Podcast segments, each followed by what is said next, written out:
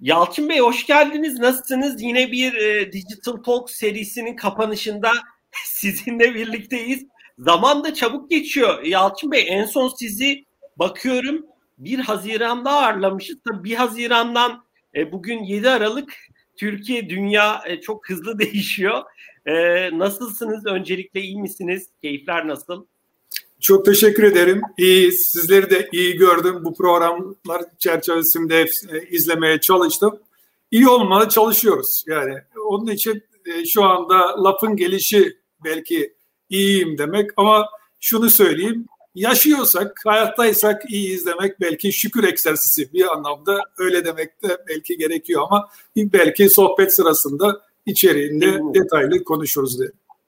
Çok teşekkürler Yalçın Bey. Ee, bu arada çok kısa da bir bilgi vereyim. E, bu dönem e, az önce Merve Hanım'la sohbetimizin başında da belirttiğim gibi 12 oturumda sizi ağırladığımız bu oturumda dahil toplam 22 değerli konuğu ağırladık e, ve e, e-ticaretten finansal teknolojilere e, zor zamanlarda liderlikten e, CIO'ların, CTO'ların ajandasına e, veri analitiğinden e, işte hızlı ticarete gibi farklı konuları işledik e, ve bugün de sizinle odağımızda e, bankacılığın ajandasında, bankaların ajandasında ne olduğu konusuna odaklanacağız.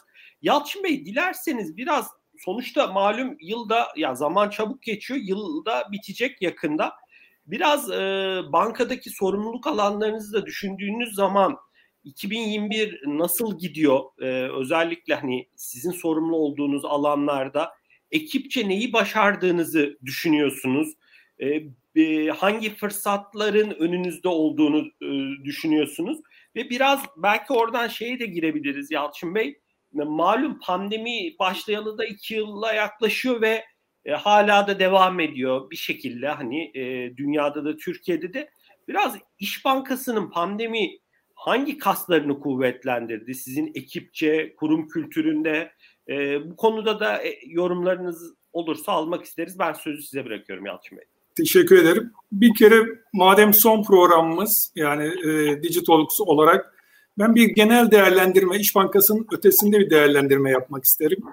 Şimdi e, yılı da yılın ikinci yarısı ve de artık yani 20-23 gün sonra, 24 gün sonra yılı da bitireceğiz. Şöyle kendim bir sınıflama yaptım. E, ne oldu bu dönem içerisinde?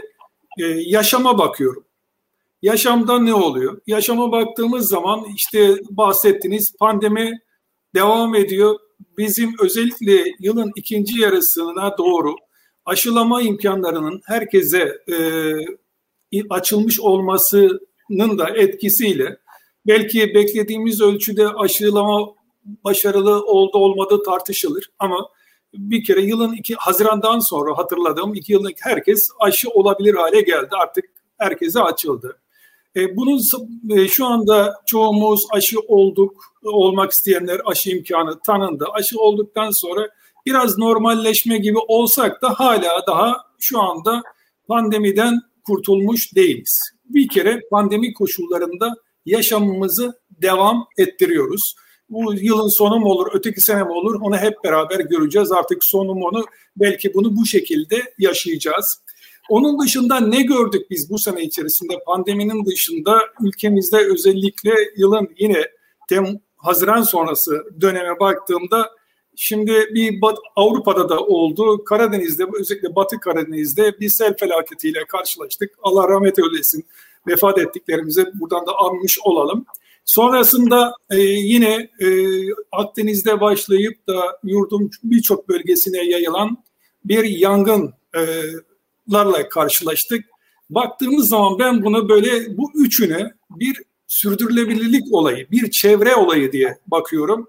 Ve tam böyle yaşamımızın ortasında her gün sel, yangın, hastalık, şu bu bir farklı bir dünyadayız. Yani bu dönem içerisinde bu çok daha ön plana çıktı. Pandeminin de yanına sel, yangın gibi afetler gelince sanki yaşadığımız dünyada ne oluyor, ne bitiyor bırakın ekonomik tarafı başka bir eksene doğru gittik. Bunlarınla ilgili bu çalışmalara işte ESG başlığı altında genel anlamda bir sürdürülebilirlik ismini koyduk. Daha önceki dönemlerde Birleşmiş Milletler'in direktifleri sonrasında işte ülkelerin katılımı, firmaların katılımı ona belki bir başlık altında sürdürülebilirlik incelenebilir. Ama bu dönem içerisinde sürdürülebilirlik diye o iklim, yaşam koşulları bir başlık.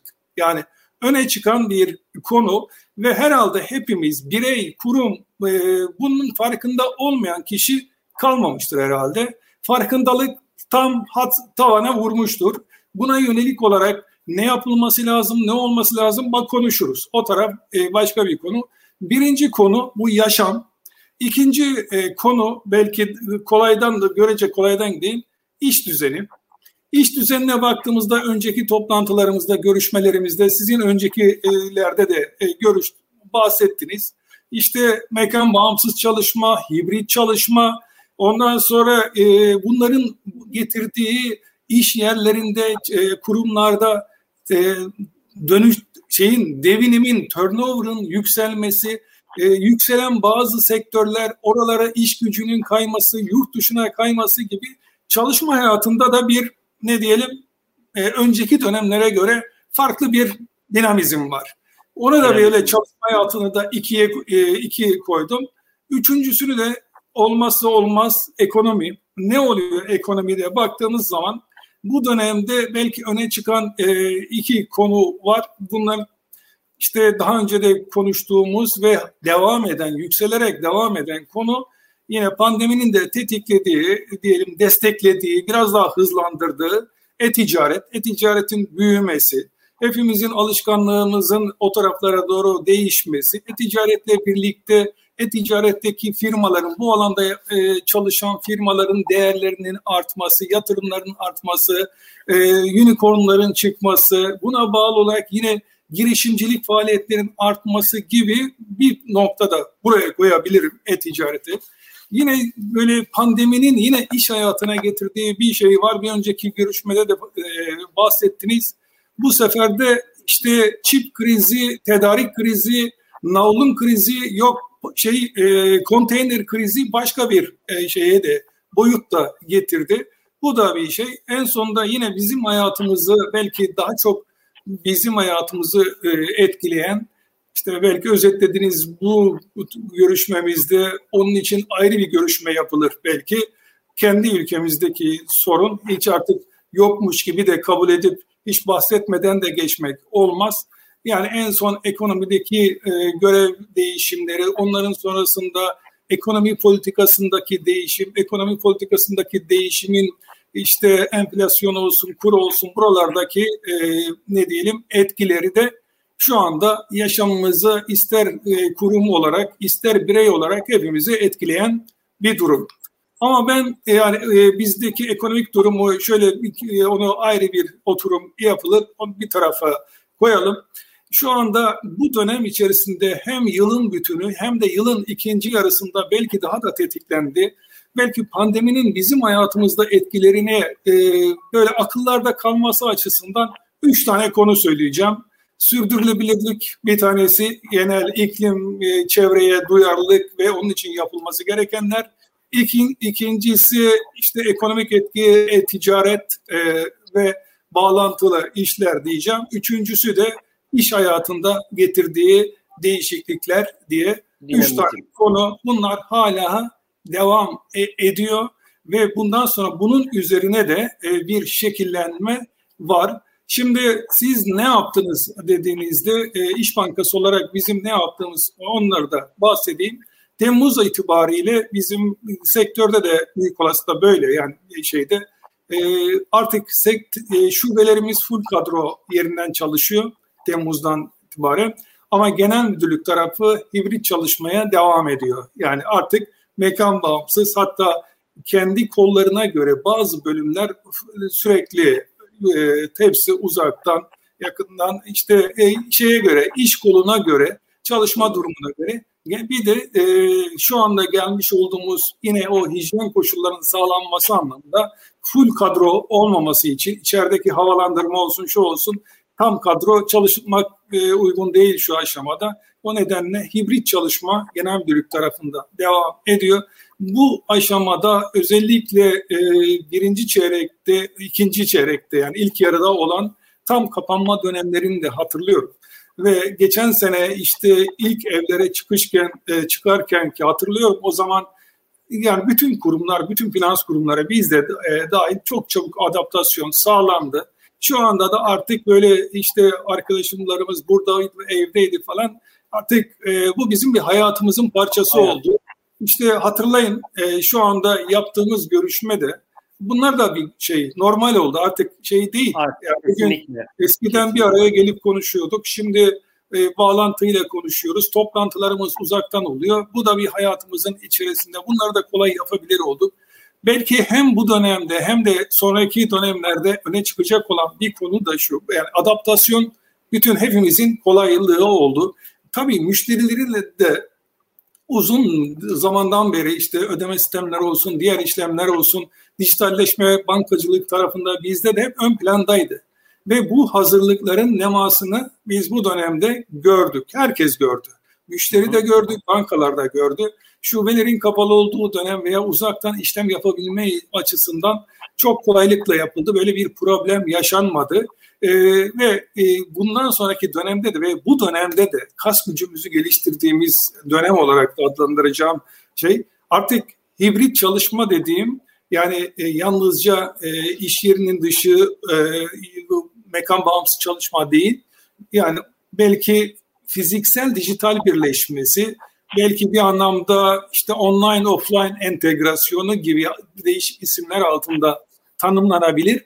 E, entegrasyon yani müşteri nerede? Müşteri e, dijitalde, müşteri dijitaldeyken kendisi full işlemi yapabiliyorsa güzel ama o işlemde takıldıysa hemen şubeden veya genel müdürlükten o müşterimize destek olma ve işlemlerini akıtma veya oradaki işlemlerinden yola çıkarak bir insight, bir içgörü edinerek bunu öteki taraftan, şubeden, genel müdürlükten tamamlanma gibi online offline entegrasyon çalışmaları ön plana çıktı ve bunun önümüzdeki dönemde de bu çalışmaların daha öne çıkacağını e, öngörüyoruz. Yani kaslarımız yani bütün şeyde böyle uzaktan çalışma, mekan bağımsız çalışma, dijitalleşme tarafındaki konularda her taraf zaten onlar daha öncesinden vardı. Bu dönem içerisinde daha da pekişti diye böyle ne diyelim Öyle bir başlık olarak e, özetleyebilirim. Detayda şu oldu mu ya, aklımıza gelen bir konu olursa detayda onları da konuşalım konuşur. Yalçın Bey çok teşekkürler. Şey e, çok e, hani önemli oldu. Bir çalışanların e, yani sizlerin ve ekibinizdeki kişilerin ve bankadaki çalışanların zaten artık bunu bir normal kabul etmesi, adaptasyonu.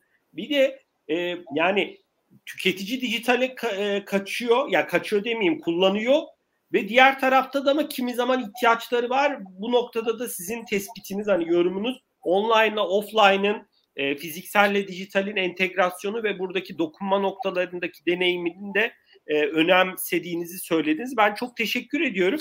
E, Yalçın Bey biraz e, e Haziran'ın sonunda 1 Haziran'da konuşurken e, bize kimi metrikler aktarmıştınız. Çünkü o dönemde de regülasyonlar gerçekleşmişti. Mesela uzaktan müşteri edinimiyle ilgili. E, tabii aradan bayağı bir zaman geçti baktığımız zaman biraz bu e, regülasyonlarla ilgili e, bu dijital bankacılık lisansının mesela e, yanılmıyorsam bir taslağı yayınlandı. Bu konuda kimi e, kurumlar, kimi e, yapılar görüş de bildirmeye başladı, bildiriyor da.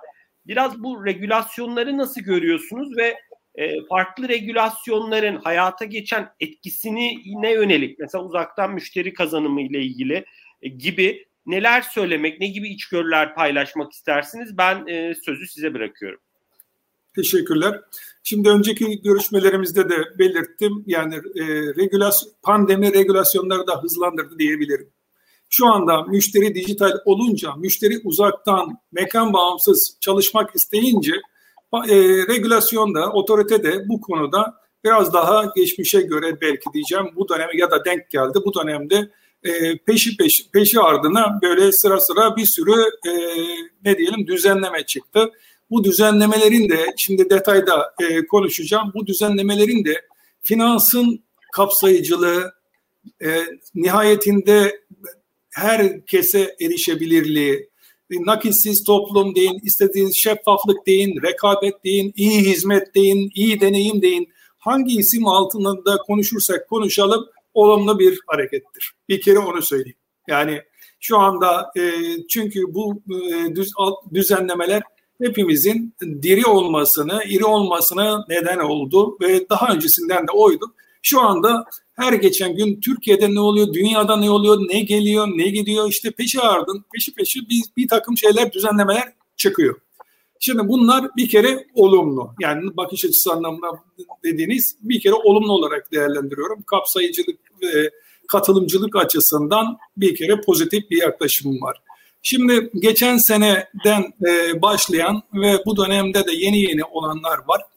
E, bir kere şöyle bir şey e, söylemek mümkün. Taslak olarak çıkıp sonra bunun aslı çıkabiliyor. Bazen bu belirlenen takvimler ötelenebiliyor. Bunlar olur. Ben e, taslak da yayınlansa bir düzenleme çıktığı zaman artık onun çıkmış olduğunu varsayıyorum bir defa. Biz o çıkıncaya kadar bunun zaten zihinde çalışmasını yapıyorsunuz. Taslaktan geri dönüş görmedim. Taslak çıktığı anda tamam o artık onun bir takvimi var. Kesinleştikten sonra yine bir geçiş dönemi var. Buralarda e, yolda giderken genel hayat şu her şey ötelemeler oluyor, olabilir, normaldir. Bizim kendi çalışmalarımızda da bir e, programı devreye alırken ön gördüğümüz takvimden sapmalar olabiliyor. Yani normaldir. O yüzden hiç onlara e, bir şey demiyorum ama e, şu anda e, bir sürü düzenleme, taslak dediniz, çıkan dediniz, süresi bekleyen var. Bunları da olumlu olarak değerlendiriyorum. Şimdi buradan e, belki adım adım e, e, gelecek olursak bir e, onboarding, dijital onboarding, dijitalden müşteri edinmeyi Mayıs ayı itibariyle daha öncesinden çıkmıştı taslak. Takvim ötelendi, ötelendi. 1 Mayıs itibariyle başladık. Esasında bu bizim Türk bankacılık sistemi açısından da hep söylediğim bir dönüm noktasıdır. Yani bizim daha önceden bahsettiğimde dijital bankacılık anlamında yapmak isteyip de yapamadığımızlar olabilir ama yapmak isteyip de otoritenin izin vermediği tek bir konu vardı. O da onboarding. Onboarding 1 Mayıs'ta başladı. Şimdi onunla ilgili detaya geleceğim. Onun dışında şu anda gündemde olan veya önümüzdeki yıl sürelerde bir şey olmadığı takdirde hayatımıza geçecek olan e, iki konu başlık var diyelim. Biri bunun açık bankacılık, bir tanesi de dijital bankacılık ve servis bankacılığını aynı yönetmelikle çıktığı için onu aynı isim dedim. Şu anda taslak yönetmelik var. Bu ikisi hayatımıza 2022'de takvimlerde herhangi bir öteleme olmaması durumunda 2022'de gelecek. Şimdi e, önce ben işte bir onboarding ile ilgili konuşalım. Ne etkiledi, ne etkileyecek? Sonrasında da diğerleri ne getirecek diye o tarafa e, gelmesi ge, gelelim. Hatta orada biraz sayılardan da e, bahsetmek isterim. Biraz rakam konuşayım. Yani lafın e, ötesinde. Şimdi Mayıs ayında bu iş çıktığında hatırlayın bütün bankalar hepimiz bir müşteri kapma ya da bu hizmeti duyurma anlamında hepimiz iletişim yaptık. Hatta o dönemde de Mayıs, Haziran o tarihlerde de pandeminin bir pik yaptığı böyle kapalınma dönemimizdi. Şimdi burada ben bir başvurulardan sektör anlamında kaç kişi başvurdu? Yani onlardan bahsedeceğim. 6 aylık veri, Ekim sonu itibariyle veriyi bahsedeceğim. Şimdi başvuru sayısı 6 aylık dönemde yani e, Mayıs'tan itibaren bugüne geldiğimizde 1 milyon 756 bin 167 başvuru var bankacılık sektöründe. 1 milyon 700 56.167 başvuru var. Şimdi tamam. bu rakam kendi içerisinde belki çok anlam ifade etmeyebilir. Büyüklüğü bir anlam ifade etmeyebilir. Yani normali kaçtı ki falan diye. Mayıs ayında ki başvuru sayısı tekil 268.881 Ozan Bey. Hı hı. Ekim ayındaki başvuru sayısı 441 112. Oo. Şimdi 268 441. Aradaki neredeyse biraz daha gitse bir çarpı iki olacak şekli kadar geliyor. Bu şunu gösteriyor. Yalnızca bu başvuru sayısı dediğimiz olay bu işin tuttuğunu gösteriyor. Ben bunu yani bu veriden bunu söyleyebilirim. Bu iş alışıldı, müşterilerimizce e, kabul gördü. E, burada biliyorsunuz uygula şimdi diyeceksiniz ki bir sonraki şey bu kadar başvuru oldu da bunlar gerçekten müşteri oldu mu? Süreç pratik mi? Deneyim nasıl? E, onlardan ne oldu diye baktığımızda o rakamı da e, vereyim. Kaçta kaçı bunların müşteri oluyor? Yine sektörden toplamda bakacağım. 1756 o toplam olan sayı 484.640 müşteri oldu. Yüzde 27.60 ol şeyde bütün. Hı hı, tamam. Bunun aylar itibariyle baktığımda 25 ile 30 arasında giden gelen bir şey var. Yani şunu diyebilirsiniz. 3 kişiden arkadaş bir tanesi müşteri olmuş. Ondan sonra bu oran öyledir, budur, iyi midir, kötü müdür tartışılır. Şimdi ben trende bakıyorum. Yalçın Bey e, orada bir şey sorayım. Olamama nedeni ne? Yani sonuçta bir kredi kartı başvurusu değil bu değil mi? Yani sonuçta bankada bir hesap açtıracak da olabilir değil mi? Yanılmıyorum. Yani e, yani sonuçta bir e, kredi verilmediği için ortada banka için bir risk de yok. Ya burada evrak mı eksik oluyor? Bir şey mi oluyor? İmza mı olmuyor? Ne oluyor orada? Biraz oradaki Şimdi, deneyimi anlatabilir misiniz? Anlatacağım. Burada iki tane biliyorsunuz bu sistemde iki tane şey var. Zorunluluk var. Bunun bir tanesi telefonun NFC özelliği olması, ikincisi de yeni nüfus cüzdanı.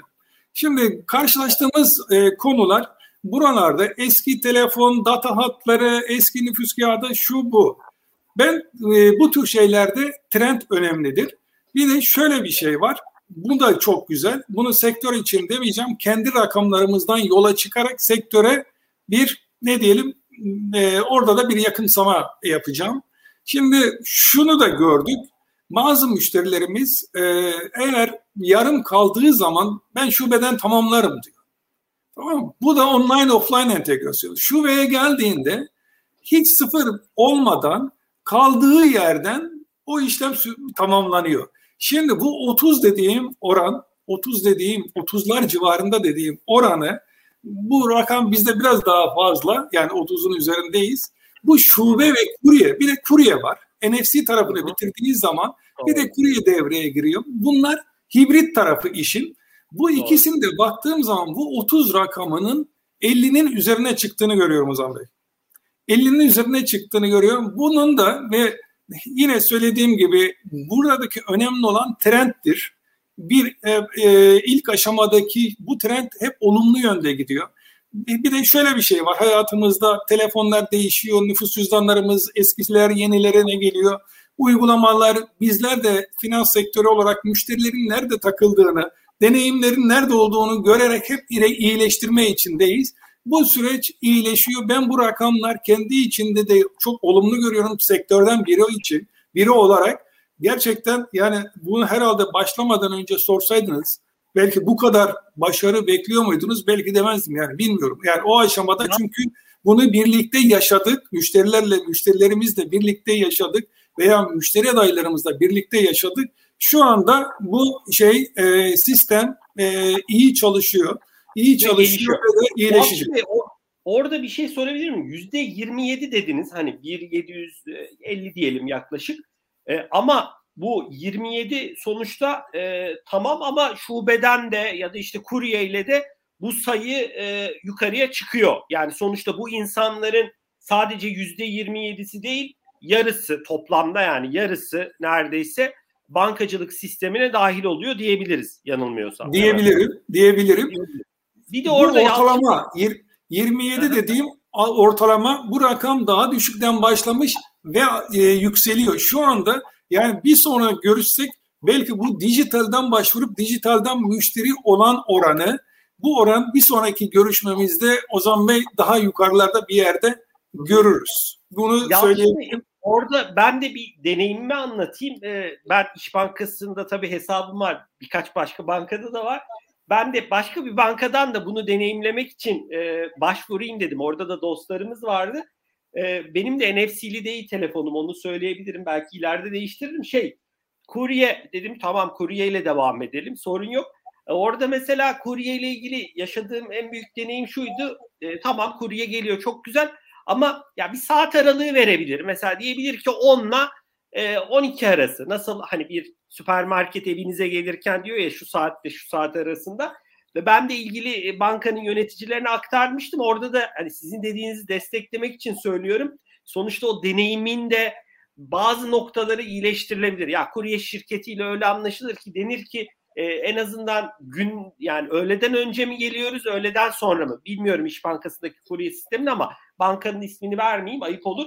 E, doğal olarak hani ben o feedback'imi iletmiştim. Bence orada da eminim sizler de e, bazı deneyimle ilgili e, noktaları zaten gözlemliyorsunuzdur. Bunu da anladım zaten.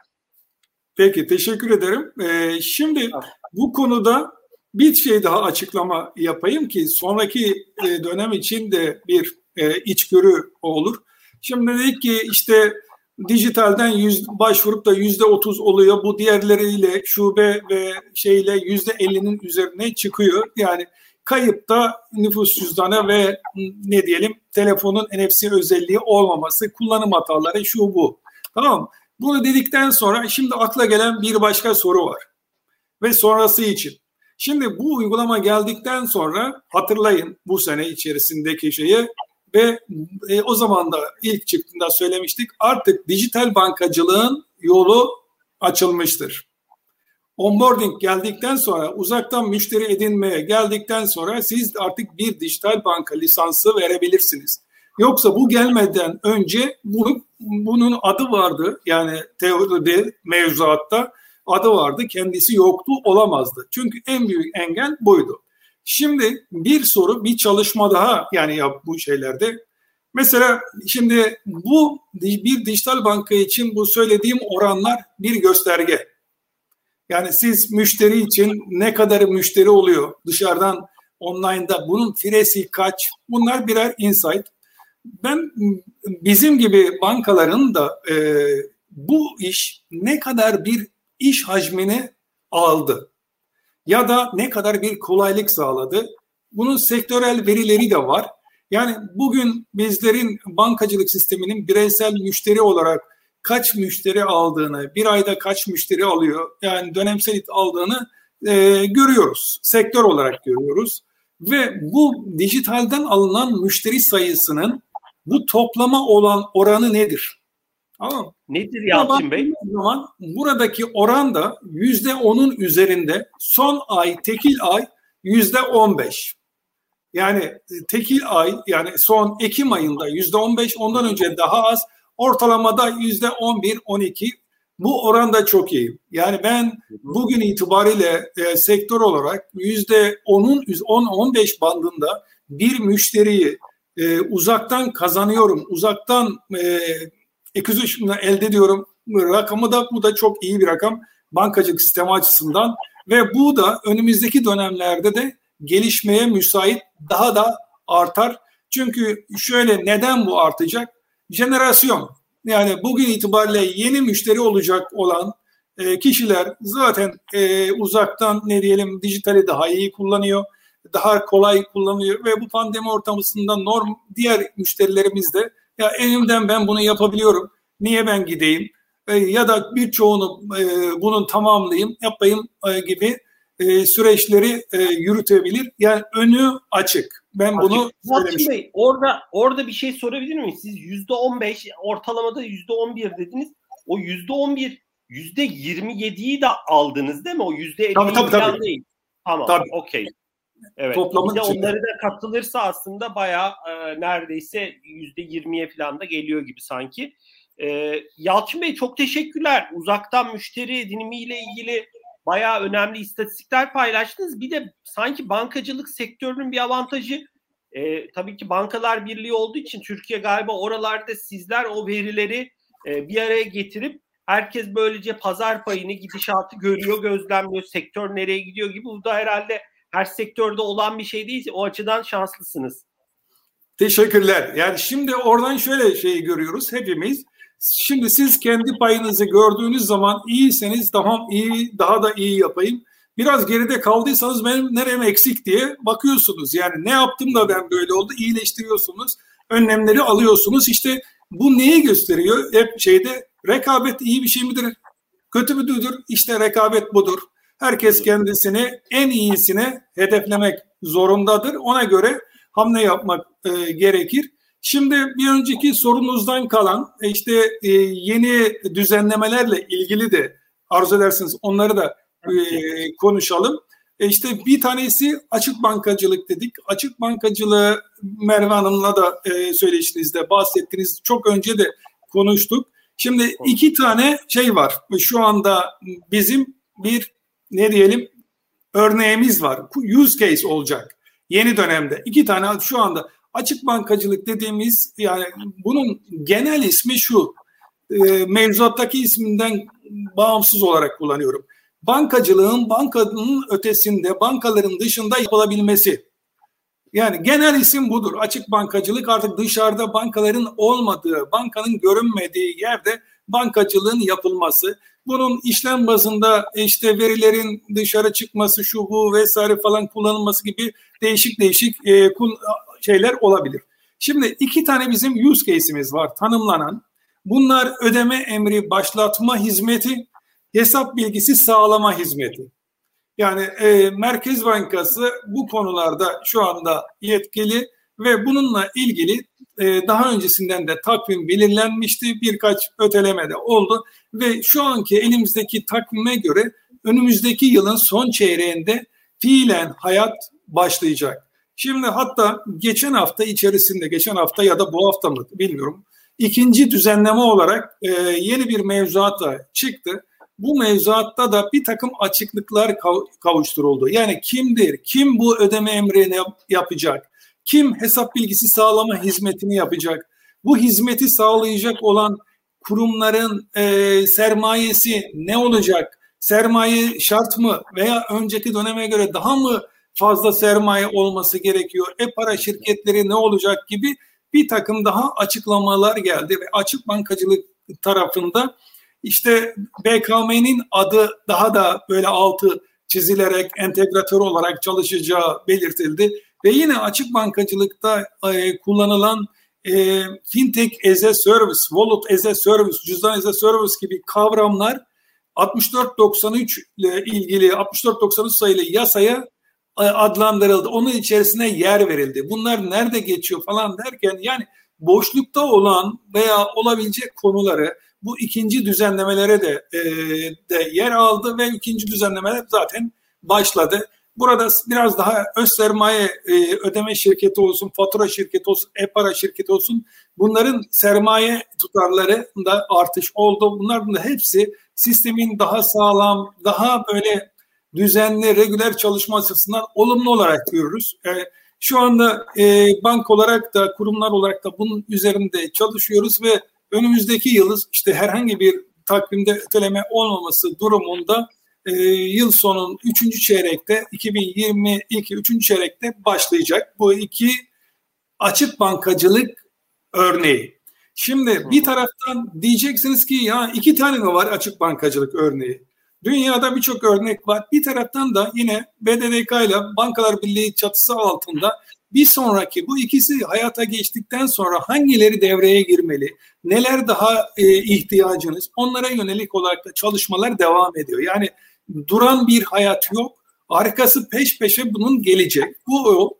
Bir de üçüncü mevzuat dediğimiz işte e, yine dijital onboarding ile bağlantılı e, dijital banka lisansının ve servis bankacılığı dediğimiz e, konunun açıklamasına yönelik taslak düzenleme de çıkmıştı.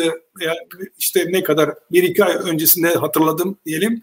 Onun yılın sonuna kadar kesin düzenleme yönetmelik çıkacaktı. O taslaktı. O daha gelmedi ve o taslak yani taslağa göre 2022'de de herhangi bir gecikme olması durumunda şu anda tartışılıyor.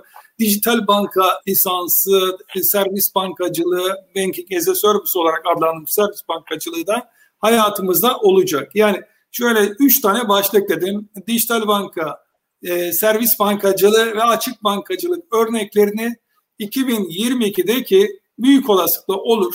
2022'de göreceğiz. Bunun dışında e, neler vardı başka diye bu seneden kalan diyeceğim. Yine yönetmeliklerin adlandırdığı işte zaman olursa bu ekonomideki durumdan rahatlama olursa Merkez Bankası'nın CBDC Digital Currency ile ilgili bir çalışma bekleniyordu. O gelecek. Sonra kriptolarla ilgili olarak da bir düzenleme bekleniyordu. O da daha o bekleniyor. Şu anda iki tane de onun ne zaman geleceği yönde bir e, beklentim de yok. Ama diğer üç konu iki de buradan gelecek diyelim. iki konuda böyle finansta birçok konu 2022'den itibaren diyelim ki şu ana kadar zaten bu sene hı hı. digital onboarding'in fiilen başlaması bizler açısından e, bence çok önemli bir yoldu, önemli. hazırlıktı. Şimdi ötekilere yönelik olarak da e, yönetmelikler, düzenlemeler, işte ötelenme olsa da bizler finans kesimi olarak bunun altyapısını çalışıyoruz zaten. Çalıştığımız hı hı. için şu anda şey değil. Yani burada API standardı ne olacak? Onlar nasıl bir şey olacak? Bu, bu konuda çalışmalarımız devam ediyor. Biz bir sorun görmüyoruz ve önümüzdeki dönemde bankacılığın dışarıda olmasına yönelik açık bankacılık veya işte gömülü bankacılık, embedded bankacılık hangi isim altında e, adlandırırsak adlandıralım 2022'de çok daha farklı bir bankacılık göreceğiz ki herhangi bir şekilde işte pandemi koşulları, ekonomik koşullarda öngörülmeyen bir durumla karşılaşmamamız halinde bunları 2022 yılında göreceğiz diye özetleyebilirim. Yalçın Bey çok teşekkürler. Çok aydınlatıcı oldu. Şu mesajınız çok net. Yani bir taslak çıkıyorsa genellikle de belki ufak revizyonlarla birlikte o taslak hayata geçiyor ve biz sektör olarak da zaten hazırlıklarımıza e, başlıyoruz. Hem zihnen hem e, operasyonel anlamda e, ve 2022'nin de oldukça bu anlamda aktif geçeceğini söylüyorsunuz. Yalçın Bey e, biraz globaldeki trendleri konuşalım. Malum sizin e, farklı coğrafyalarda inovasyon merkezleriniz var. Çin'de, Amerika'da, e, yurt dışına hani ekipleriniz zaman zaman gidiyor. İşte iştirakleriniz var vesaire. Baktığınız zaman şu an dünyada e, fintech anlamında trendlerde çok şaşırtıcı değişiklikler oldu mu? Yoksa hani çok da şaşırtıcı değişiklikler yok. Aslında burada şeyi de ekleyebiliriz. Merve Hanım'a hani az önce sorduğum e, buy now pay later şimdi al sonra öde tarafı biraz sanki hareketli gibi gördüğüm benim. En azından biraz oradaki trendler ne? Hem teknoloji anlamında hem iş yapış şekli olabilir farklı açılardan. Bir de biraz arka tarafta İş Bankası'nın e, belki tüketicinin görmediği ama belki hissettiği 2021'de bunun yansımaları açısından neler yaptınız? E, belki 2022'de biraz neler yapacaksınız? Buralara da girmek istersiniz. Hani ben sözü size bırakıyorum. E, buyurun Yalçın Bey.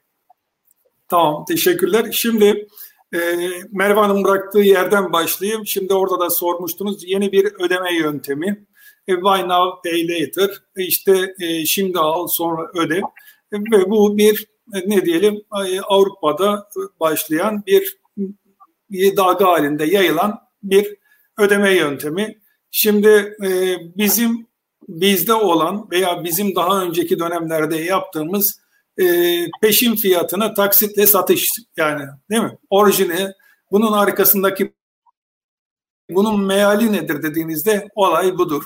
Orada sorduğunuz ya bu ne oldu da oldu? E bunu şöyle söyleyebilirim. Burada bir tanesi bu ülkelerin ekonomik durumudur. Jenerasyonudur, e, kültürleridir. E, ve şu anda da e, işte kültürel değişim, yani daha genç Z kuşağının daha da hayata girmesi, ondan sonra ekonomilerde pandeminin de etkisiyle bütün ne bileyim her tarafta e, bir bozulma görece de olsa olması bir de fintechlerin dinamizmidir. Üç tane sebep e, sayarım. Kültür, davranış, kültür ve davranışı bir sayıyorum. Ondan sonra ekonomi ve e, fintech inovasyonudur. Bunların sayesinde bu Avrupa'da daha ne diyelim ön plana çıktı. E, bu, hatta şöyle söyleyebilirim artık Türkiye'de de Türkiye'de de birkaç firmada e, ölçeği çok olmasa da uygulamasını görüyoruz. Şimdi burada bazen kendi kendimize de soruyoruz. Hatta sevgili Ustaz Şahbaz'ın bir yazısında şunu söylüyordu. Neden biz hizmeti çıkarıyoruz, icat ediyoruz da hizmet ihracı yapamıyoruz? Orada da ne bileyim e, iğne çuvaldız meselesi olabilir. Bunlar bizim çok önceden yaptığımız belki kendi içinde burada e, problem olan konuyu ben bir şekilde çözdük biz. Ya alışveriş kredisi yaptık, alış, senetli alacak vardı daha öncesinden alışveriş kredisi, tüketici kredisi oldu. Sonra kredi kartı çıktı, kredi kartının taksitli uygulaması çıktı. İşte dünyada olmayan diyelim ki hatırladığım iki tane ülkede vardı. Yani ondan sonra yayıldı. İşte hepimizin, bütün bankaların sadakat programları var. Yani şu bugün itibariyle kredi kartı markasından daha ziyade bizim kendi markalarımız ön plana çıktı ülkemizde. Hatta son dönemlerde de bizim de şu anda e, ek hesap dediğimiz e, e, kredi kartı kullanmayanların da taksitli bu ek hesabı kullanmasına yönelik olarak ürünlerimiz çıktı. Şimdi bir kere kendi tarafımızda böyle bir ihtiyaç var mı? İlave bir ihtiyaç. Ben çok böyle büyük bir ihtiyaç var demem ama bu, bu e, uygulama kendisini bulur mu? Bulabilir. Yani ölçeği çok büyük olmasa da bugün gördüğümüz e, ülkemizdeki bu uygulama bir paket. Yalnızca e, işte peşin e, buy now pay later değil bir cüzdan as a service olarak onun içerisinde bir paket olarak e, görüyorum e, bu, bugünkü şeyde. Ama Avrupa'da ve bir network etkisinin de etkili olduğunu düşünüyorum. Yani çünkü bunun içerisinde siz aynı PayPal gibi yani burada işte Klarna'ya örnek verdiniz. Klarna'nın altında bu sistemin içerisinde birçok müşteri var. Siz bir iş yerine gittiğinizde size ben 1 milyon, 5 milyon, 10 milyon neyse müşteri getireceğim dediğinde siz hemen orada o müşteriden faydalanmak istiyorsunuz iş yeri olarak. Bunun böyle bir etkileri var. Şimdi bu bir trend. Şimdi bunun dışında bu ödeme tarafında bunun dışında neler var diye baktığımızda yapay zekayı hep konuşuyoruz. Şu anda da yapay zeka daha da derinlemesine gidiyor. Bugün itibariyle dünyada da yapay zeka üzerinde artık bunun e, işte makine öğrenmesinden en alt detayına kadar ince ince çok fazla bir yapay zeka ile ilgili çalışma var. Bizim de yani şu anda gerek e, oradaki inovasyon e, ofislerimizden ya da Türkiye'deki e, yaptığımız işlerin içerisinden belki dışarıya karşı çok seslendirmesek bile içerideki iş süreçlerimiz anlamında yapay zekayı çok kullanıyoruz. Daha da kullanacağız. Yani her şeyi yapay zeka bunun belki bazen bir uzantısı var. Tek şey operasyon işlem anlamında bazen tartışılır yapay zeka mıdır değil midir diye bir de robot proses otomasyon dediğimiz bir bölüm var. Daha operatif işler. Bu da yapay zekanın bir alt kolu olarak da değerlendiriliyor. Bazen çıkarılıyor. Fark etmez. Bu da ayrı bir şey. Yani makine öğrenmesi başlıklı daha alt kalem anlamda yapay zekayı bugün itibariyle bankamatikteki nakit durumundan e, kredi tahsisine müşteri fiyatlamasına kadar birçok alanda kullanıyoruz ve bundan sonraki alanda da yani iki bu, önümüzdeki yılki yapıda da şu anda önümüzde gelmek üzere olan üzerinde çalıştığımız çok sayıda yapay zeka projesi var ve yani bankalar bu diğer bankalarda da benzer tutum vardır. Ee, önümüzdeki dönemde ne olacak falan dediğimizde bu düzenlemelerin dışında yapay zeka daha da öne çıkacak veya yapay zekanın hakimiyeti daha da artacak robot proses otomasyonla birlikte demek doğru olur, yanlış olmaz. Bu önümüzdeki dönemde de bizim işlerimizde e, kolaylaştıracak, daha kolay, belki rekabette farklılaşmamıza sebep olacak. Yarın dijital banka geliyor, nasıl rekabet edeceğiz, onların üstünlüğü ne olacak, bizim üstünlüğümüz ne olacak falan diye baktığımızda hep bu, bu gibi teknolojik imkanlar e, söz konusu olacak. Bir tane daha söyleyeyim yani üç olsun. Yurt dışında neler var, ne çok ön plana çıkıyor diye dediğinizde belki bir nebze Merve Hanım'la görüşmeniz söyleşide de bahsedildi. Blockchain ve blockchain bağlantılı teknolojiler diye ben adlandıracağım. Blockchain'in kullanımı değil bu sefer hep blockchain'in e, parasal tarafı ön plana daha fazla çıkmaya başladı. Eskiden ilk aşamada blockchain'in e, işte ticarette kullanılması, gibi konular öne çıkıyordu. Burada çok sayıda platform olunca ölçeklenme zaman gerektireceğini görüyoruz. Ama öteki tarafta işte bir NFT çıktı konuştuğumuz onun arkasında kriptodaki durumu görüyorsunuz. Kriptoda geçen bir öncekinde de görüşmüştük. Geçen seneye göre bu sene içerisinde muazzam bir ne diyelim e, ağını genişletti. Türkiye'de de genişletti. Buradan işlem yapan müşteri sayısı arttı. Ondan sonra işte TODEX gibi bir takım şeyler yanlış uygulamalarda karşılaştık. Bir öncekinde de söylemiştik. Yani dikkatli olunmasında fayda var burada. Volatilite yüksek, fiyat oynuyor, çıkıyor. Şimdi kurlar da böyle olunca bir başka tarafa gitti. E, kriptonun yanında yine bağlantılı NFT bir tane daha söyleyeyim. Bu da belki finans için önümüzdeki dönemlerde çok daha öne çıkabilecek olan bir konu. Bu da merkeziyetsiz finans diye adlandırılan DeFi diye de İngilizce olarak adlandırılan konu. Bu üç tane konu şu anda yurt dışı tarafta öne çıkan teknolojik e, konular diye e, böyle net e, görüş belirtmemde e, sakınca yok. Bu üçüne e, belirtebilirim, açıklayabilirim derim. Çok teşekkürler Yalçın Bey. E, ben de hani bir tüketici olarak da e, farklı e, hani uygulamaları, bankaların sistemlerini kullanan bir kişi olarak da hakikaten orada farklı noktalarda otomasyonun daha fazla kullanıldığını hakikaten hissediyorum. İşte hani İş Bankası'ndan bir örnek vereceksem havalimanında bir ATM'den para çektiğimiz zaman hemen anında bir sigorta e, yurt dışı seyahat sağlık sigortası diyelim buna yönelik bir mesajın geliyor olması ya da herhangi bir mobilde aslında işlem yaptığımız zaman şubeden belki telefon geliyor olması bu tarafta hani hem sizin en başta belirttiğiniz o hibrit yapıları hem e, otomatize pushları, bildirimleri daha fazla görür hale geldik. Bu da arka tarafta hani e, sizlerin e, farklı kurumların yatırımlar yaptığını, çalışmalar yaptığını gösteriyor. Yalçın Bey dilerseniz biraz pazaramaya odaklanalım. E, geçen sohbetimizde ismini de yanılmıyorsam daha belirtmemiştiniz ya da belirtmiştiniz ama daha hani bebek gibiydi. Hani çok e, şeydi daha e, yeni başlamış olabilirsiniz. Bir an aklıma gelmedi. E, tabii şu an hani e, ben de az önce maksimum mobile de şöyle bir baktım. Tabii yavaş yavaş e, hani e, penetre oluyor işte e, e, yatırım yapıyorsunuz. Nasıl gidiyor çalışmalarınız? E, tabii e, rekabet de orada çok yoğun. Yani biliyorsunuz e, farklı quick commerce şirketleri isim de verebiliriz. Getir gibi, e, Yemek Sepeti gibi, e, te, telekom operatörleri, Vodafone gibi herkes böyle bir müşterinin daha fazla ihtiyacını kendi platformu üstünden karşılama motivasyonu taşıyor. Biraz buradaki rekabeti nasıl görüyorsunuz? Sizin pazarlamada tarafındaki çalışmalarınız nasıl gidiyor? Bir de orada bir ek yorum, yani bir sorum daha olacak Yalçın Bey. Malum hani bir marketplace pazarlama ve dinamikleri e, bir bankacılık dinamiklerinden daha farklıdır diye tahmin ediyorum. Biraz orada peki yani o e, marketplace kaslarınızı nasıl geliştiriyorsunuz?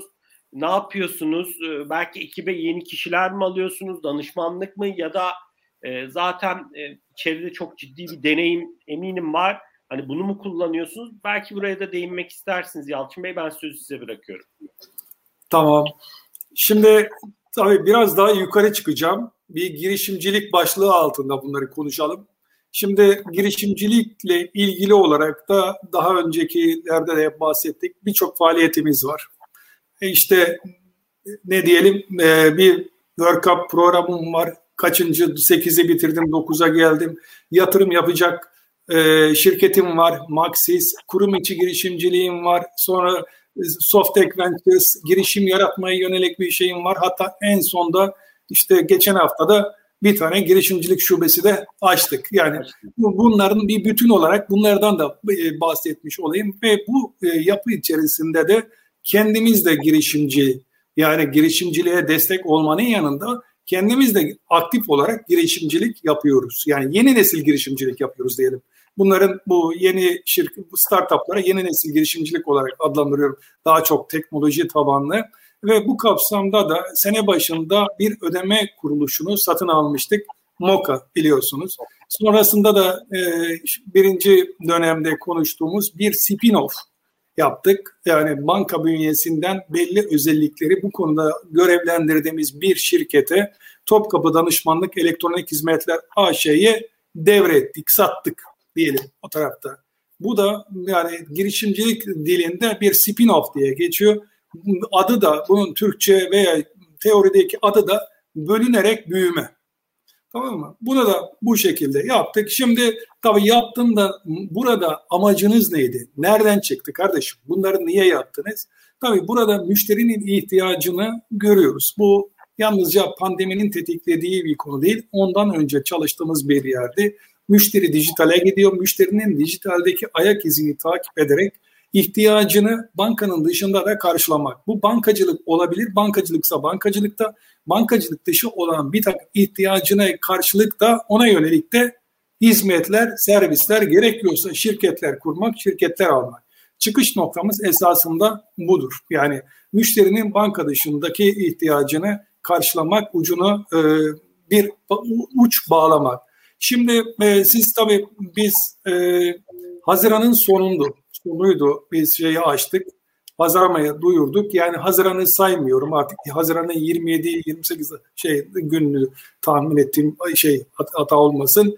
İşte Temmuz'dan itibaren baktığımız zaman ne kadar? 6. ayda mıyız? Yani öyle bir yerdeyiz. Hedeflerimiz doğrultusunda rakamlara girmeyeyim. Şimdi o söylediğiniz firmalarla re- rekabet edecek ölçekte değiliz ama kendi hedeflerimizin ötesinde gidiyoruz. Kullanıcı sayısını vereyim size. Kullanıcı sayısı şimdi 1 milyonun üzerinde şu anda kullanıcım var. 1 milyon 100 1 milyon kullanıcı derken alışveriş yapmış kişiyi kastediyoruz evet, değil mi? Hayır, alışveriş değil. Bu uygulamanın, pazaramanın müşterisi olmuş kişi. Hı, tamam. Ama Yalçın Bey orada şey değil mi? Ben hiç alışveriş yapmadım. İlk fırsatta yapacağım da. Ben maksimum yani İş Bankası müşterisiyim. Zaten yani girdiğim zaman zaten yanılmıyorsam adresi filan default diyorsunuz ki adres e, bu bunu mu istiyorsun buraya mı gelsin hani orada zaten İş Bankası müşterisi default pazaramadan yani maksimum e, mobili kullanan kişi default zaten pazaramadan alışveriş yapamaz mı? Yani yap, yapabilir. Yani bir, iki ayrı orada iki ayrı şirket var. Bu da sektörde finans tarafında ilktir. Ee, Yemek Sepeti'nin uygulaması da böyle ikiliydi. Şu anda Maksimum Mobil yalnızca İş Bankası müşterilerine açık bir uygulama değildir. Maksimum Mobil'i diğer banka müşterileri de indirip kullanabilir. Burada İş Bankası'nın bir ille İş Bankası olacak e, gibi bir şey yok. E, üst tarafı o kartla ilgili bölümler şeydir, Maksimum Mobil'dir banka. Onun altındaki bölüm ekosistemdir.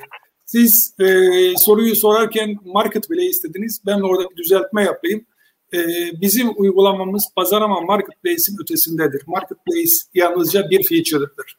Bugün itibariyle 9 tane ayrı dikey vardı. Benim telefonumda e, iOS kullanıyorum.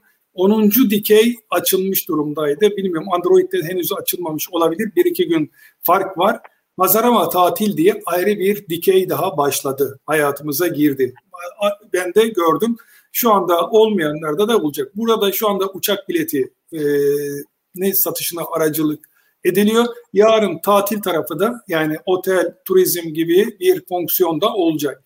Burası bir ekosistem bütünlüğü ya da süper uygulama diyebilirsiniz. Bir e, marketplace'in ötesindedir. Yalnızca bir dikeyi marketplace'tir. E, online alışveriş dediğimiz bölüm odur. Onun dışında arabadan e, inmeden öde, sinemasından ve işte uçak biletine kadar olan ayrı ayrı dikeyler vardır. Yani şu anda benim telefonumda 10 dikey var. Android'lerde belki 9'dur. Eğer gelmediyse 10 tane ayrı dikey. Şimdi o nedenle ben bir kere öteki taraftan yani diğerlerinden kendimi e, ayrıştırayım. Şimdi biz finans kurumuyuz. Biz finanstan o tarafa gidiyoruz. Bizim diğer e, marketplace veya başka ekosistem olarak da adlandırdığımız diğer e, kurumlar başka iş yerinden finansa doğru geliyor. Yönler biraz farklı. Tamam Doğru. E, yönler biraz farklı. Burada e, biraz önce not almıştım Merve Hanım'la görüşürken o cümle hoşuma gitmişti. Herkes için bir yer var. Tamam Güzel bir cümleydi.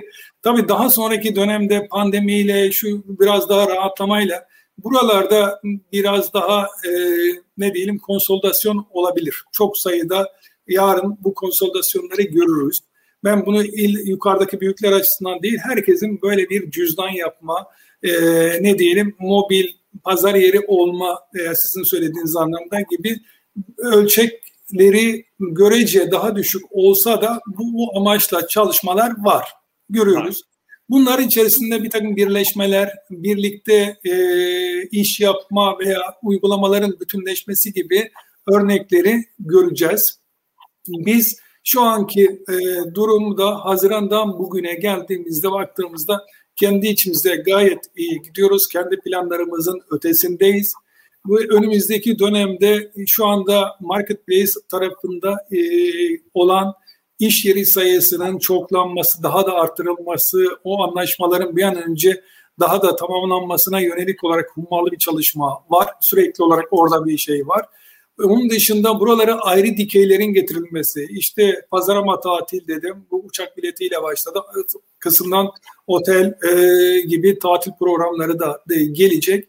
E, pet dikeyi gelecek. Burada farklı farklı yeni iş kollarını bu şirketimiz içerisinde yapacağız. Bu bankacılığın ötesinde bir yer. Yani ben bu burası zaten bankanın değil, e, ayrı bir şirketimizin orası.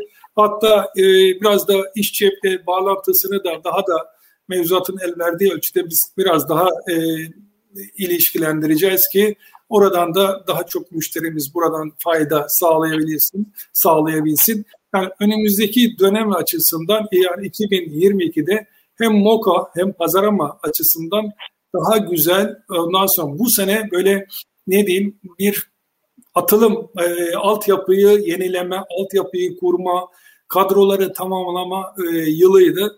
Şu anda e, işte e, üzerinde dışarıdan 118 en son sayı e, pazarlamada arkadaşımız Topkapı'da çalışıyor. 30'a yakın arkadaşım da şeyde e, Moka'da bunların dışarıdan servis aldığımızlar hariç dışarıdan da servis aldığımız e, çalışan outsource olarak çalışanlarımız da var. E, ve hızlı bir büyümemiz var. E, şöyle söyleyeyim iş çok yani teknoloji tarafını ne kadar hızlandırabilirsek işte biraz önce ilk başta söylediğim bir takım kısıtlar vardı. Bu alanda yetişmiş kadrolara ulaşma, erişme, elde tutma onlar çok kolay değil. Hepsi bir sırada ve yolda giderken de yeni yeni iş alanlarını öğreniyoruz. Ve ben şunu söyleyebilirim 2022'de burada bahsetmetsem de çok değişik güzel işbirliklerini göreceğiz. Ee, pazaramanın altında bir, belki biliyorsunuz bilmiyorum. Pazarama ismi de nereden geliyor? Nereden çıktı? Neden? Hatta evet, aslında bunu hiç bunu söylemediniz Yalçın Bey. Onu da söyleyeyim. Onu da söyleyeyim ki hatta espri olsun dedi bir arkadaşlarım bana ya pazarama diye gönderdiğim zaman arada bir harfi unutmuşsunuz dediler yani pazarlama mı yazdınız falan diye. Şimdi pazarama iki tane e, kelimeden türetilmiş bir marka, bir kelime diyelim. Pazara panoramik bakış esasında. Hmm. Pazara panoramik bakış, panora, pazara, pazar ve panoramanın ikisinin birleşmesinden geliyor. Böyle bir anlamı var e, bizim tarafta. Biz çok şeyiz, mutlu, mesut ve heyecanlı olarak e, her iki şirketimizi de büyütmeye çalışıyoruz. Önümüzdeki dönemde yeni işbirlikleri de olur, fırsat gelir, onu da yaparız. Herhangi bir kategorik bir şeyimiz yok. Fırsatlara da açık bakıyoruz. Neler var, neler yok. Önümüzde ne tür işler olacak, önümüzde neler geliyor. Onlara yönelik de aksiyon alıyoruz, alacağız diye bir ne diyeyim sonuçta söyleyebilirim.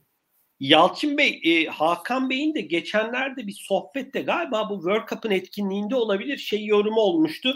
İlerleyen yıllarda göreceksiniz pazarlamanın e, pazar değeri e, İş Bankası'nı geçecek diye bir yorumda bulunmuştu. Bilmiyorum hani sizin bir e, bu, bu noktada ek bir yorumunuz olur mu? Hakikaten de e, ya sizin bilmiyorum bir ben de paylaşmak istedim bu konuyu sizinle. E, bizim de şöyle söyleyeyim, onu tabii söylerken Hakan Bey, e, bu ödeme şirketlerinin, işte e-ticaret şirketlerinin e, pazardaki değerine bakarak böyle yorum yaptı.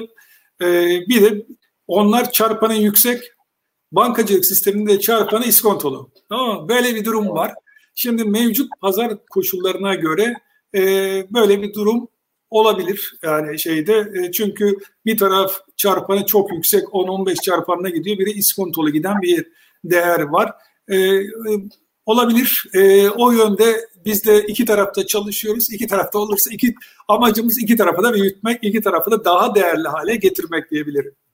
Ee, evet Yalçın Bey kesinlikle banka Türkiye'de banka hisselerinin düşüklüğüne yönelik farklı yorumlar da okuyoruz. İlerleyen dönemde hani e, hak ettiği değerleri bulacaktır diye e, tahmin ediyorum. Çünkü hani karlılıkları yarattığı değer açısından hani şu anki valuation'lar, değerlemeler sanki oldukça düşük gibi gözüküyor.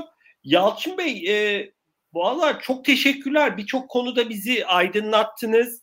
E, değerli paylaşımlarda bulundunuz. Zamanda e, hızlı geçiyor hakikaten. En son sizi Haziran'da ağırlamıştık ve hakikaten de baktığımız zaman konuşacak konular birikiyor ve e, ben tekrara düşmediğimizi e, düşünüyorum. Hani üstüne e, koyarak sizin yaptığınız e, İş Bankası olarak değerli çalışmaları dinlemek bizler için aydınlatıcı oluyor. Siz Yalçın Bey e, e, LinkedIn'den de zaman zaman e, ya kitap, e, film, belgesel paylaşımlarında bulunuyorsunuz. Eğer e, bankacılık tarafında ek bir yorumunuz olursa dinlemekten mutluluk duyarız. E, ama onun dışında da biraz e, tavsiyeler tarafında hazır 2022'de yaklaşıyor neler e, izleyelim, neler okuyalım. E, biraz son zamanlarda felsefi kitaplara da sanki e, bayağı Yalçın Bey ilgi duyuyor gibisiniz. LinkedIn'de görüyorum paylaşımlarınızı. Ben sözü size bırakmak istiyorum Yalçın Bey.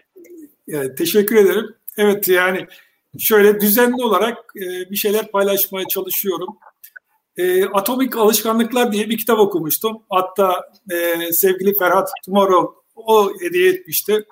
Sonrasında e, orada güzel örnekler vardı. Ya biz niye biz bunu kendi hayatımızda yapmıyoruz diye. Belki oralardan da esinlendim. Düzenli olarak da bir takım paylaşımlar yapayım dedim. Şimdi burada e, işte okuduğum kitaplar, izlediğim filmlerden hepsi değil tabii. Yani uygun olabilecekleri veya faydalı olabileceğini düşündüğüm, etki yaratabileceğini düşündüklerimi paylaşıyorum. Güzel de etkiler alıyorum. Bu kendimde de bir alışkanlık oldu. Şöyle söyleyeyim, boş kaldığım zaman, boş, şöyle boş. Yani iş yoğunluğumuz oluyor. Bu dönem mesela biraz daha sıkışık, yıl sonu şu bu falan. Kendimde bir eksiklik duyuyorum. Ya bu dönemde bir şey paylaşmadın, hemen bir şey paylaşmayı unutma diye. Kendimde de öyle bir görev oldu. E, şunu ta- tavsiye edebilirim. E, ben LinkedIn'den çok LinkedIn'in faydasını gördüm. Diğer sosyal medya taraflarında çok şeyim yok. Yani orada aktif değilim. LinkedIn'de e, oradaki tavsiye edilen kitap, film onları gördüğüm zaman gerçekten alıp onları bir ön süzgeçten geçirip çok sayıda kitap aldım LinkedIn tavsiyeleri üzerine. Bunun da çok faydasını gördüm. Oradan görünce ben de oradan e, benzer şeyi yapayım dedim filmler olsun, kitaplar olsun ve orada özet de yapmaya çalışıyorum. Şimdi bir kitap okuduktan sonra o özeti yazmak yani şöyle yarım sayfa da olsa kolay değil yani. Onu da baktım yani. Şöyle hatta şunu da paylaşayım. Bazen zor geliyor. Ya boş ver kız ne uğraşıyorsun deyip geçiyorum. Sonra bir hafta sonra diyorum ki ya otur yaz. Yaz bununla uğraş. O nedenle e, bunu da yılmadan yapıyorum ve buradan gelen geri dönüşlerden de baktığım zaman çok da hoşuma da gidiyor. Böyle katkı sağladığım, fayda sağladığımda faydalı olduğunu görünce mutlu oluyorum ve güç veriyor. Şunu söyleyebilirim, oradan böyle şu anda yüz yüze gelmesek de veya tanımadığım böyle sanal ortamda tanıştığım çok sayıda değerli kişi var. Yani e, direkt mesaj olarak da yazıştığımız veya bir görüş alışverişinde bulunduğumuz bunlar çok mutlu ediyor. E, ve bir networking tabii. Orası da bir networking. Düzeyli networking. Yani en azından orada şöyle çok böyle e, kırıcı şeyleri paylaşımlarda görmedik. Bir, yani, bir Twitter bir Twitter gibi değil Yalçın değil, Bey. Yani değil. Zaten, zaten Türkiye'deki hani de, e, İş Bankası gibi farklı değerli kurumların hani üst düzey yöneticilerinin Twitter'da çok olması çok çok kolay değil çünkü hani orada kızgın bir müşteri bile kalkıp hani çok ileri geri yorumlarda bulunabilir. Bence de LinkedIn o açıdan hani sizler gibi değerli profesyoneller için değerli bir platform. Ben şöyle diyeyim izleyenlere e, olsunlar LinkedIn'de baksınlar.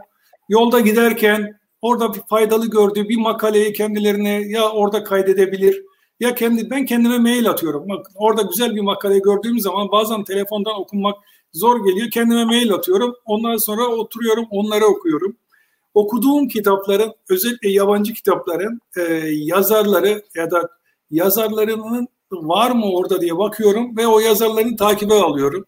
Yani bir sonraki kitabına ne yazacakmış onun ben öncesinden artık e, görüşleriyle, makaleleriyle e, kitap yazmasını beklemeden onu takip ediyorum. Böyle kendime özgü ya da ben kendimin yaptığı bilmiyorum başkaları da yapıyor olabilir. E, böyle e, özellikleri e, faydalanıyorum. Eğitimi de yani şu anda girmedim. LinkedIn'de de LinkedIn eğitiminde de şeyi görüyorum. Orada da değişik e, uzaktan eğitim imkanlarının var. Yani sos şey bir faydalı bir platform. Hiç kimse hı hı. benim zamanım yok kendisini geliştirmeye yönelik olarak yani yolda giderken oturduğu yerden tık tık tık boşa zaman yerine baksın, okusun, faydalansın diye tavsiyede bulunabilirim. E, ben faydalanıyorum. Herkes de faydalanabilir. Herkese e, tavsiyede bulunurum diye bir son cümlede söylemiş olayım. Yalçın Bey çok teşekkürler. Buradan hani özellikle genç arkadaşlarımızın çıkartacağı bir mesaj da hani kişisel gelişimin, okumanın, öğrenmenin e, bir yaşı gerçekten de yok. E, biraz yeni dönemde hayatın dinamizmi de e, bunu e, gerektiriyor gibi. Hatta ben de dün e, tesadüf Yalçın Bey Balıkesir Üniversitesi'nden arkadaşlar kapalı bir sohbete davet etmişlerdi. Ben de onlara şunu dedim. Ya dedim ben dedim hani İngilizce eğitim veren bir üniversiteden mezun oldum ama dün Netflix'te Animal belgeselini izlerken alt, hem İngilizce altyazılı hem de şeye e, konuşma audiosu İngilizce. Dedim bazen durdurup bazı kelimelere bakıyordum dedim. Hani ben bunu e, bu yaşımda yapıyorum. E, sonuçta hani e, Z kuşağındaki arkadaşlara e, biraz daha yaşı genç olan arkadaşların da o mesajı bence sizin paylaşımlarınızdan da net alması gerekiyor. E, öğrenmenin, okumanın, gelişimin e, yaşı yok. Bu e, bitmeyen bir süreç. Hani ben de onu söyleyebilirim. Bir de Yalçın Bey siz kitap tavsiyesinde bulunmadınız ama e, hazır bugünkü konumuzla ilgili ben bulunayım. Yıllar önce BKM'nin çıkarttığı anılar ve fotoğraflarla Türkiye'nin kartlı ödeme sistemleri tarihi diye bir kitap vardı. Ben yıllar önce okumuştum. O kitabın da e, kapağında e, yani tabii ki Soner Bey'e de selamlarımızı iletelim ama sizin görüşleriniz de vardı yanılmıyorsam. Çünkü o dönem BKM'nin galiba yönetim kurulu başkanı olabilirsiniz ya da yönetimindeydiniz. O kitap da beni çok etkilemiştir. Hani bence e, ödeme sistemleri dünyasını anlamak isteyen özellikle hani sektöre uzak olan kişilerin bence öğreneceği çok şey var. O kitapta da beni Yalçın Bey çok uzattım ama e, şey banka çalışanlarının mutabakat için Taksim'de Gezi Pastanesi'nde buluşması böyle gözümün eline tabii ben o yıllarda belki yoktum ama hani o sahneler falan çok sektörün nereden nereye geldiğini göstermesi açısından bence çok değerli. O, o kitabı ben tavsiye edebilirim onu söyleyeyim. Teşekkürler sağ olun. Yalçın Bey e, e, çok teşekkürler e, değerli paylaşımlarınız için. E, sezonu bu dönemi kapatıyoruz. Belki hani son birkaç yorumunuz var mı e, ve birlikte bu dönemi kapatalım e, ve herkese de şimdiden keyifli bir yıl dileyelim e, 2022 için. E, bir yorumunuz olur mu Yalçın Bey? E, bir kere artık e, hep zaman ilerledi. Çok da fazla da sıkmayalım. Ben e, öncelikle bütün izleyicilerin, e, bizi dinleyenlerin artık yılın son programı olduğu için bir kere herkesin bir yeni yılını kutlarım yeni yılın artık sağlık, sıhhat, morallerin bozulmadan ne kadar sağlayabilirsek yani e, iyi bir yıl olmasını dilerim.